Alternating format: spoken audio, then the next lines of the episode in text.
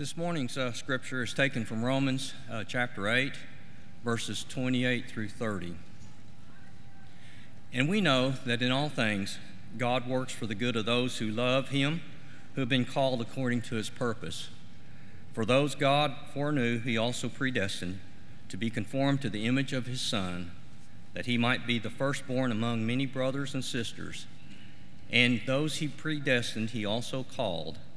Those he called, he also justified. Those he justified, he also glorified.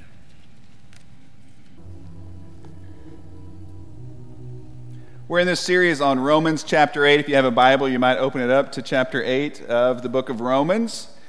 We chose as an image for this sermon series the Roman Colosseum, as you can see from the picture there. We chose that image for a couple of reasons. Number one, it says Rome the book of Romans, you think, when you see the Colosseum, you think Rome, and so it, it attaches our thoughts and our minds to that area of the world, to Rome. And we know that the Apostle Paul wrote this letter we call Romans to those early Christians in the first century who lived in that area. And of course, it wasn't just intended for them by the Holy Spirit and His inspiration, it is ex- ex- extended to all of us as believers no matter where we are, no matter who we are. But it says Rome, and then the second reason is because it, in many ways, is the symbol of persecution, isn't it? It is the symbol of uh, pain and all the things that, that happen there. And there's a really good chance that Christians were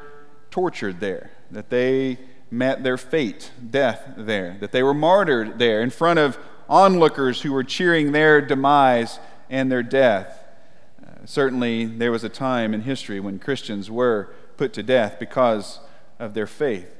And so when we see this Colosseum, we think about some of the things Christians throughout the ages have gone through because they lived as men and women of faith. That Colosseum is quite impressive. Some of you have gotten to visit there and, and have seen that. I was there 10 years ago, and I remember just the marvel that it is architecturally and just how big it is. And I remember standing inside the Colosseum and thinking how far removed my world was from that time and that place and the purpose that that took place there. I felt so far removed there, and I was just sort of taking it all in. And then I saw something strangely familiar as I looked across the way inside the Colosseum, and I had to take a closer look. And in one of these little openings, there was a little group of people holding an Oklahoma City Thunder flag. I think we have a picture of it, if you can put that up there. One more. There it is, and you can zoom in with the next slide. There it is. How odd, how strange. I was so surprised. I don't know if, you know, they were going to the game and their Uber driver took a wrong turn. I don't know. They said arena, he heard Coliseum. I don't know how they ended up there, but they're holding this Thunder flag. I mean, there wasn't a flag of any country, uh, you know, of any other team or organization, but for some reason on that day while we were there, there was an Oklahoma City Thunder flag there. Very odd, very strange, very unexpected. Well, recently they've discovered something else unexpected, something that they didn't expect to see at the Colosseum. On one of the arches leading into the arena, an arch that certainly gladiators walked under, and maybe even Christians as they walked under that arch onto that hallowed ground and met their faith, fate out there in front of onlookers, they discovered a painting, a large painting of the city of Jerusalem back in Jesus' day. In fact, as a part of this painting, in one sort of corner of the painting, there are three crosses there. And as people have looked at that and studied it, they said, you know, that's just one more indication of something they already knew, and that was that the Colosseum was later used as a place of worship. It became a place of faith for believers. Isn't that interesting? This grand Colosseum, this place that is and was the symbol of torture, of amusement, of self gratification and self glory, later became this house of God, this honorable place. But see, that's how redemption works. That is the picture of redemption, where something that was dishonorable becomes honorable. Something that was used for a purpose that is anti God, against God, somehow is transformed into a purpose or a place that honors God. Redemption is when God brings good from the bad. Romans chapter 8, especially our text today, is a story of redemption. God bringing good out of bad. It's such an important story that we need to hear, a story that we participate in every day. How is God redeeming our world? How is He redeeming our pain and our suffering? You know, when something happens to us, or even when something happens around us or in the world, we try to make sense of it, don't we? We, we give it a reason. We, we look for the motivation, the, the reason it happened or is happening to us. For example, when you're driving down the road and someone cuts you off in traffic and they speed off, you suddenly have some kind of reaction to that. And as a part of that reaction, you're probably in your mind telling yourself why that person did that. Now, my wife has this little game she plays when that happens where she makes up a scenario to almost justify their actions and make me feel much better about their recklessness. She will say something like, I'm sure he had to work late. He's trying to rush home to see his beds, to see his kids before they go to bed at night. Or, or maybe she just found out her mom is really sick, and so she's rushing to the hospital to see her mom. My explanations are much more succinct and less gracious. Something like, What a jerk! That's my explanation. You know, there's a whole line of research in social sciences about explanations. It's called attribution theory. It's what we ascribe to things that happen. We want to make sense, and so we come up with reasons why things happen to us and around us and to people we love and in the world. And everyone, the research suggests, has an explanatory style, the way we come up with these explanations internal versus external. It's my fault, I'm to blame, or it's someone else's fault. It was controllable or uncontrollable. It's random or specific. All of these things come into the way we make decisions about why certain things happen. So, if you take that line of thinking, coming up with an explanation, attributing something to things that are unfolding in our lives, if you take that line of thinking and you apply it to the age old question that has haunted us for so long. And that question is why do bad things happen to good people? Where do you end up? Where do you land? Because all of us try to do it. We suffer, we go through difficult times, we see injustice in the world, we see oppression, we see hatred, we see violence, and we try to make sense of it, so we come up with explanations. This is why it's happening. Or maybe this helps explain why I'm going through this. The nature of the question itself reveals our bias. We don't typically ask, why do bad things happen to bad people? Why don't we ask that? Because we know why. They deserve it, right? They get what's coming to them. You reap what you sow. But for most of us, there is a horrible injustice when bad things happen to good people. And of course, we assume ourselves we're good people. So, why do bad things happen to us? How do we explain it? This is where it gets interesting. Because we want to make sense of suffering in the world, because we want to make sense of our pain and others' pain, we come up with explanations, with reasons. Job's friends did this. When Job lost everything, his friends show up as they should, and at first they're doing great. They just sit with him. As I heard someone say the other day, they said about their friend, she just sat with me in the puddle. I thought that was a great way to say it. She just sat with me in the puddle. Job's friends began by just sitting with him in the puddle of misery and loss and pain. They didn't say anything. And then they opened their mouths, and that's when things didn't go so well. And what did they say? They said, Job, there's got to be a reason for this. You must have done something really bad to make God so mad that he would punish you this way. What did you do, Job? You need to confess it. You need to get it out. You need to admit it. You did something because otherwise, all of this bad stuff wouldn't happen to you. Jesus' disciples. When Jesus and his disciples come across a man who's blind from birth, what do they say? They have to come up with a reason. They have to explain it. It's got to make sense of it. So they say, Jesus, who sinned, this guy or his parents, that he was born this way, that he was born blind? John chapter 9, verse 2.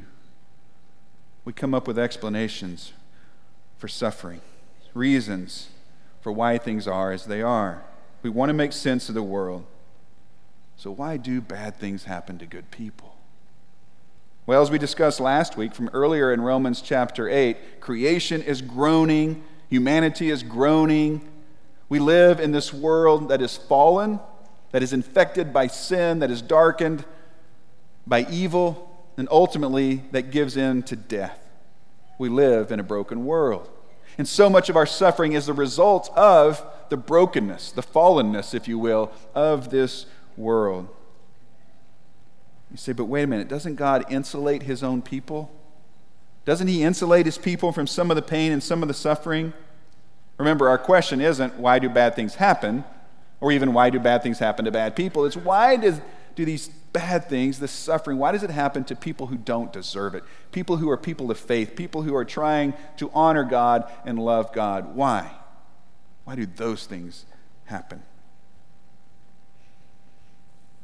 Paul provides some insight on this profound question, this profound problem by giving us a new perspective. And he starts with how we approach God. So, our text, Romans chapter 8, verse 26. In the same way, the Spirit helps us in our weakness. We do not know what we ought to pray for, but the Spirit Himself intercedes for us through wordless groans. And he who searches our hearts knows the mind of the Spirit because the Spirit intercedes for God's people in accordance with the will of God. That's an important phrase there, in accordance with the will of God. So Paul continues this, this theme of groaning, doesn't he? Remember, he said creation is groaning, humanity is groaning, and now he says there's another form of groaning, but this form isn't bad. It's not, it's not expressing frustration and pain because of the brokenness of the world. In fact, it's meeting that brokenness, it's meeting our groans with God's own groans. The Spirit, he says in verse 26, intercedes for us with wordless groans. Wordless groans. Have you ever closed your eyes to pray? Have you ever looked up to heaven to speak to God? Have you ever bowed your head to approach the throne room of heaven and just didn't have the words? You wanted to talk to God. There was so much you needed to say, you needed to ask, you needed to pour out, but you just the words did not come. The thoughts were not coherent. They just did not come together. Maybe you're just overwhelmed by emotion. Maybe life is so difficult. Maybe your theology has been turned upside down and you don't even know if God exists or what He's doing or how He's working in this situation. You don't know what to say to Him. Maybe you're mad at God. Maybe you're upset at God. Maybe you're angry, and, and what you want to say, you don't say because you don't think it's right to say. Or maybe logic just goes out the window because emotion takes over. Or maybe the problem is you know what you want, but you don't know if that's what God wants for you. And so you have this tension, and you don't know if you should verbalize that. Then what does that say about you? And it reveals your true motivation. So you just don't know what to say. Isn't it a blessing that you don't have to have the right words? That prayer is not a formula, that it's not some key to unlock the gates of heaven. That if you say, I'm just right, God will hear you and He'll honor your prayer. Look at this notion of the Spirit interceding for us. How does He do that? Based on an intimate knowledge of your heart. Did you see in the text? He searches your heart. What a great way to say God knows you. He knows what's in your heart. Before you even try to express it with your words, He knows what's in there. He who searches your heart. So, based on this intimate knowledge of your heart and this divine connection with his Spirit, the Holy Spirit, who is translating your groans with his own divine dialect into these wordless groans that ascend into the throne room of heaven, and God knows what's on your heart. And He knows, in accordance to His own will, how to respond to your prayer. A prayer that's maybe even unspoken, a prayer that's just offered up to Him in a moment, in an utterance, in a thought, in an emotion. The Holy Spirit, he says, does this in verse 27 in accordance with the will of God. As the Holy Spirit intercedes, he is tuned to the frequency of God's will. And that's so important because that means he's not tuned to the frequency of your will and my will. We'll talk more about that in just a minute, but that's so important. And I think through prayer and through this process of prayer and this relationship and this connection of prayer, the Holy Spirit and God reshape our jumbled up desires into something that conforms to the purposes of God, to His will. And so then prayer becomes more about what God is doing in us and through us and around us rather than what I think God should do. Prayer becomes not so much about God, here is my list of demands. Okay, they're not demands, they're requests. But really, in my heart, they're demands. Prayer becomes not so much about that and more about God, what are you doing? Not so much about here's what I want you to do, but let me join in what you are doing. Prayer becomes more about listening and learning and being transformed. You see, that's the true nature of prayer. It's not changing what God does, it's changing what we do. It's not changing God's mind, it's changing our mind. Because as God, working through the Holy Spirit, intercedes and hears our prayers in accordance to his will, his will then unfolds around us. And we need to be aware enough and faithful enough and have eyes open enough to see what God is doing in accordance with his will and then conform our wills to his will. Not my will, but your will be done. Seeking the will of God through prayer rather than our own wills that becomes the foundation for Paul to address this bigger question of why bad things happen to good people. And as he addresses this question, he offers this rugged theology of God's sovereignty and human suffering. So we continue in Romans chapter 8. And we know, if you're an underliner, underline those two words. We know that in all things God works for the good of those who love him, who have been called according to his purpose. For those God foreknew, he also predestined to be conformed to the image of his Son, that he might be the firstborn among many brothers and sisters. And those he predestined, he also called, and those he called, he also justified, and those he justified, he also glorified. Have you heard this verse before, at least verse 28? It's a very familiar verse. It's been used to offer such encouragement and inspiration to so many people. But let's be honest, it's also been misused. And it's caused some pain and some confusion for many people. And so before we look at what it does say, I think it's important that we first of all look at what this verse does not say. There are a few things this verse does not say. First of all, this verse does not say that all things are good, does it? It doesn't say that.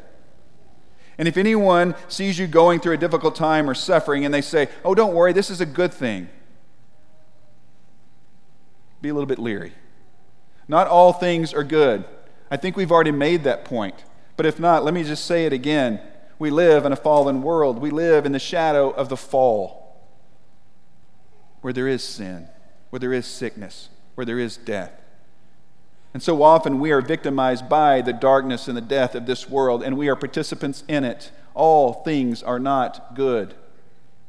There is evil, there are bad things, there is suffering, and it's okay to acknowledge the pain in this world. Read the Psalms of Lament.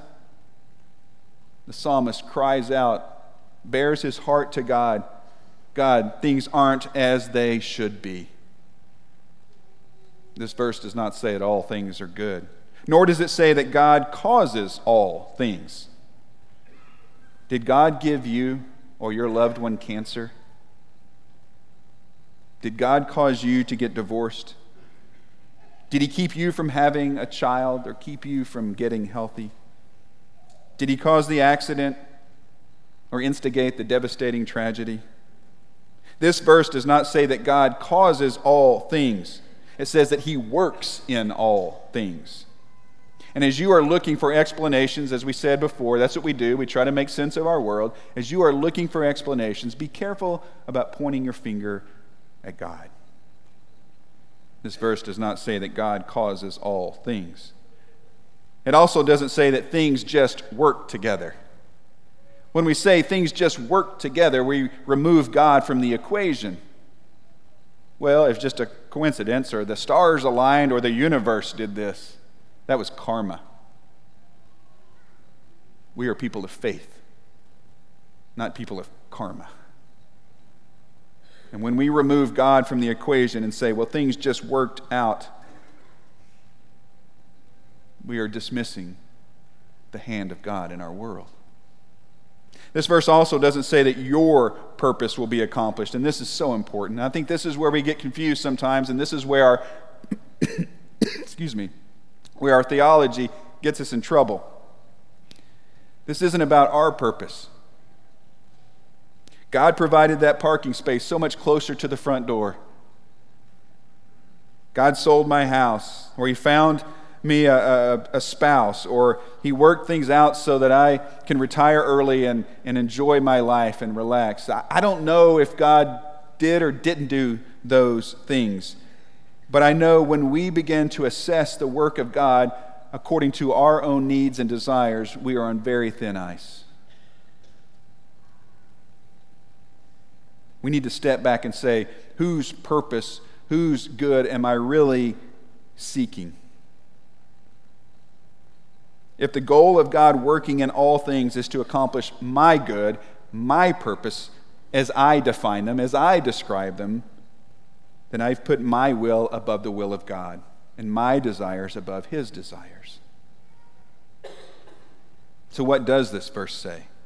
Well, first of all, it says God is at work that things aren't just random, that it's not the universe, it's not karma, that God is at work.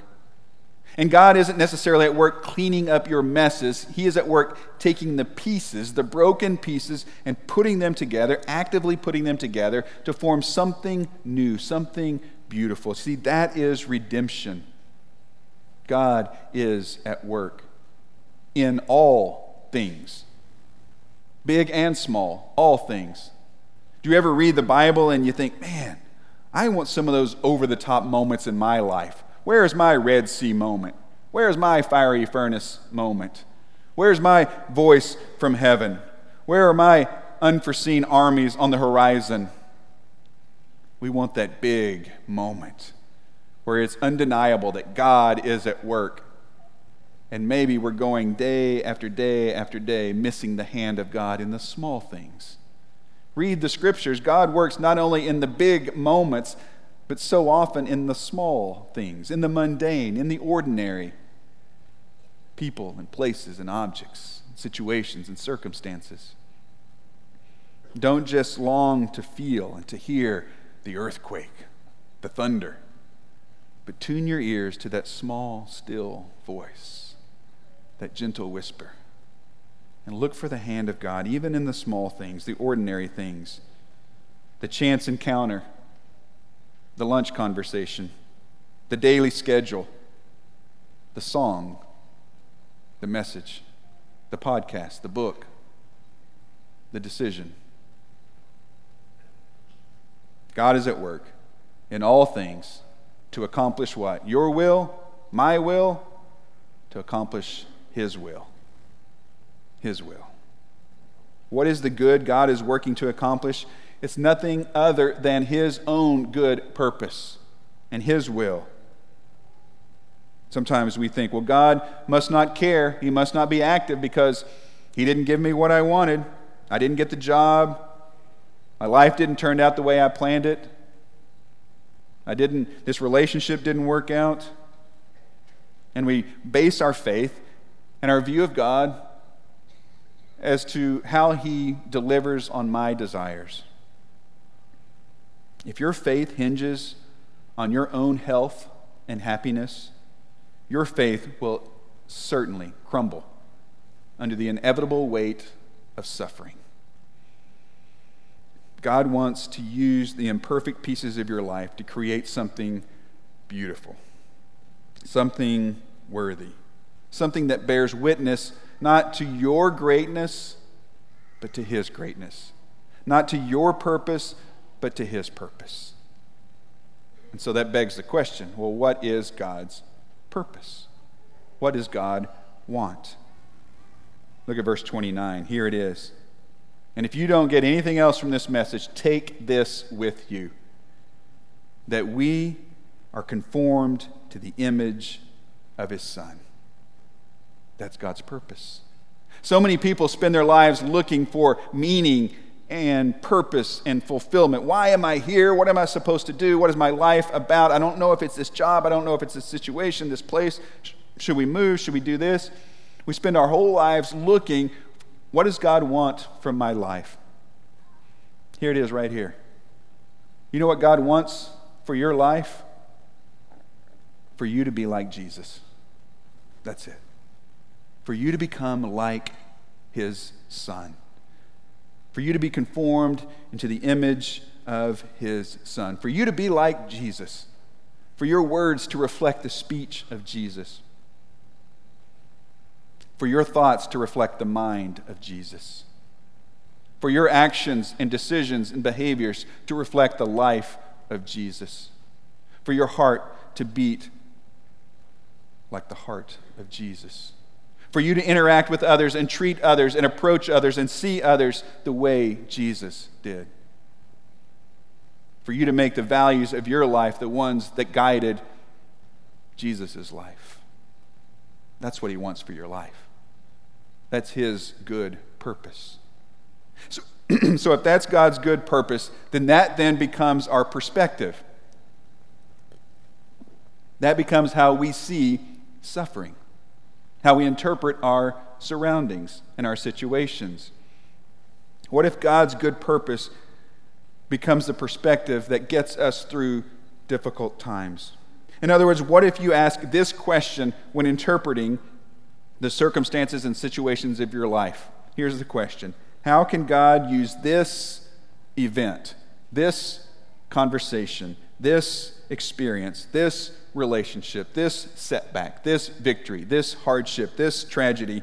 How can God use it to shape me more into the image of His Son? That's a much different question than God, why did this happen?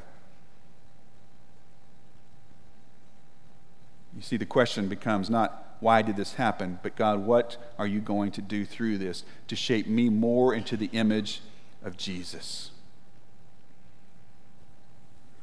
When it comes to the events of your life, especially the painful events, you may not know the reason, but you can know the result. You remember in our text, I said, underlined it, what was the phrase, the two words? We know. We know. You will spend your entire life looking for reasons, and there's a great chance you aren't going to find them, at least no satisfactory reasons for your big questions. So, why not focus on the result rather than the reasons? Why not shift your perspective not to why did this happen? I have to make sense of this. It doesn't fit into my theology. Why don't you allow God to transform your theology and simply focus on how is God going to work to make me and others around me more like Jesus, to help us see Jesus, to become like Jesus. Look for the hand of God. See where He is picking up the pieces and putting them together. Notice how the great Redeemer is redeeming your pain and the pain of the world. that He's not dismissing your pain, that He's not trying to completely remove it. Suffering is painful. Acknowledge that. It's fine. But He redeems our pain and can bring about good through the pain. And when you go through that, when you go through that suffering or that difficulty or that trial or that setback, you may be able to begin to see the fingerprints of God, but it may take some time. It may take you living some time and then looking back and saying, wow, I, I can see it now.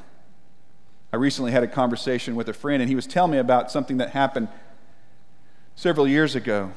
He was targeted and he was, he was really mistreated and treated unfairly because he was a person of faith. He was trying to live with integrity. And in a moment, in a moment, he lost his job, he lost his reputation, he virtually lost everything. He did nothing wrong. He was trying to do the right thing, and he was targeted by those who didn't like what he stood for. And as he shared that story with me, he said, You know, when I was going through it, it was terrible. He says, Now it's been several years, and I can look back, and I don't want to do it again. And I'm not glad I went through it. But he said, I can see God working even in those difficult situations. I can see God changing my heart and my mind and my faith. You see, it doesn't necessarily mean that you have to enjoy suffering. You say, Yeah, I, I want to do that again. That was so much fun. Let's, let's go, let's run that back again. No. The good God works out doesn't minimize, it doesn't justify the pain of loss and suffering. It doesn't make it go away and it doesn't make it okay. We should be outraged at evil in this world, and we should grieve when that evil brings loss to us. But remember, God does not and will not let evil win. In this life, and certainly in the next life, God will redeem your pain. He will bring justice and mercy, and He will accomplish His good will. I think one of the best examples of this teaching comes straight from Scripture. In the story of Joseph. If you've been around the Bible very long at all, you know Joseph's story. You know the coat of many colors. He was mistreated by his brothers. He went through so much. He lost his home, he lost his family, he was thrown into prison. He went through all of this adversity, all these difficult times.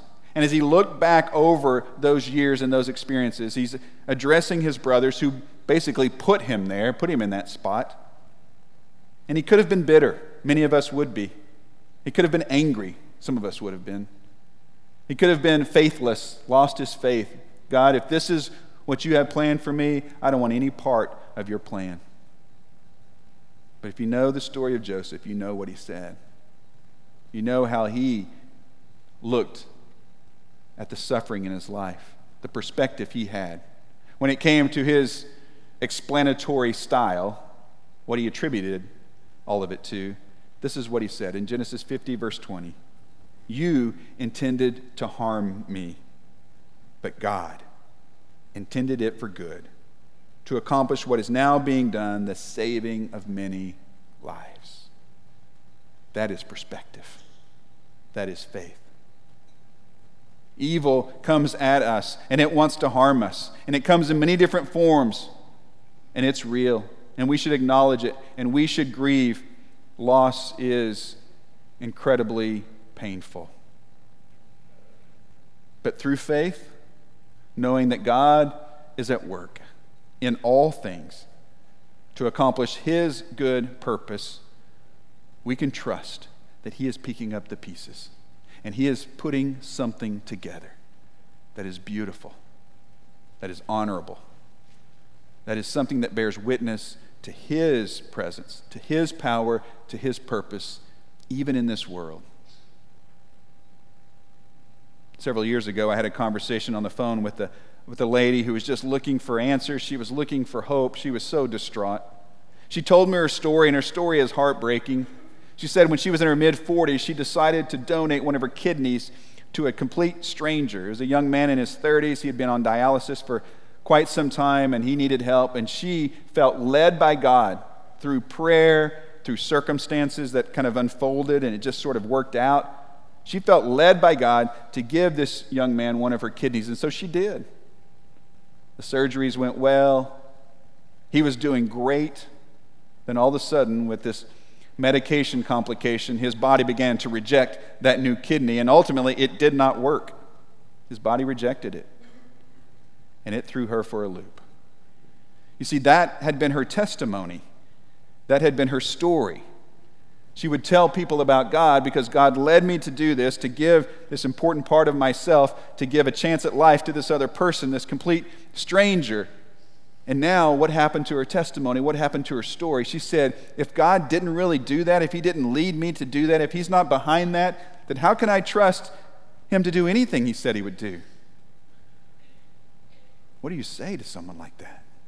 I mean, that's real, that's raw. I mean, you know, that's not necessarily the time to say, well, have you read Romans 8:28?